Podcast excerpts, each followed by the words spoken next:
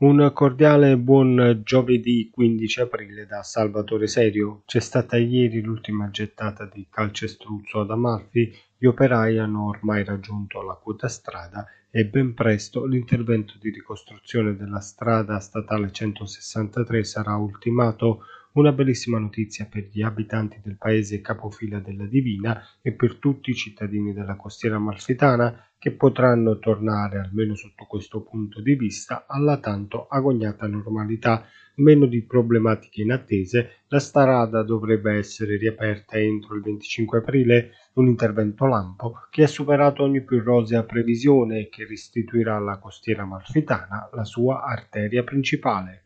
L'impatto di un'automobile o di un autocarro è stata presumibilmente la causa del crollo di un parapetto lungo la strada provinciale che conduce a Ravello, in prossimità della Valle del Dragone. Fortunatamente al momento del crollo nessuna persona stava transitando sulla carreggiata e soprattutto al di sotto della stessa. Le pietre che si sono staccate infatti sono precipitate sui limoneti sottostanti, provocando alcuni danni agli stessi. La segnalazione di pericolo è corsa velocemente attraverso i social con i cittadini che sono stati allertati immediatamente del rischio. Nel giro di pochi minuti sono giunti sul posto dell'incidente i carabinieri della compagnia di Amalfi per effettuare tutti i rilievi del caso. I militari hanno provveduto anche ad apporre i nastri segnaletici in corrispondenza del tratto di parapetto crollato. Il conducente del mezzo che ha provocato il danno al muretto che delimita la strada, dopo averne causato la rottura, ha ben pensato di scappare via. Sarà ora cura delle forze dell'ordine cercare di risalire al mezzo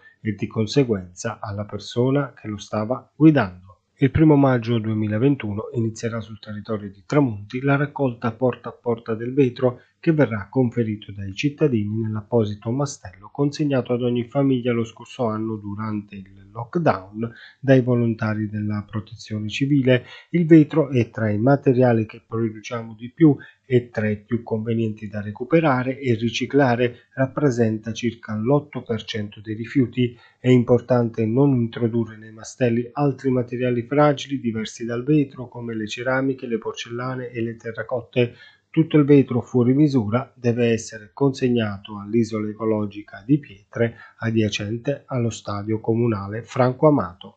Chiudiamo con i dati legati all'emergenza coronavirus in costiera amalfitana. Nella giornata di ieri fortunatamente non ci sono stati nuovi casi di positività e contestualmente si contano due nuovi guariti a Pusitano. Dall'inizio della seconda ondata in costiera amalfitana sono stati 2417 i contagi registrati. Le persone attualmente positive nella Divina sono complessivamente 271, mentre il numero dei guariti sale a 2121. Era questa l'ultima notizia, l'appuntamento con le news locali torna domani, non mi resta quindi che augurarvi un buon proseguimento di giornata.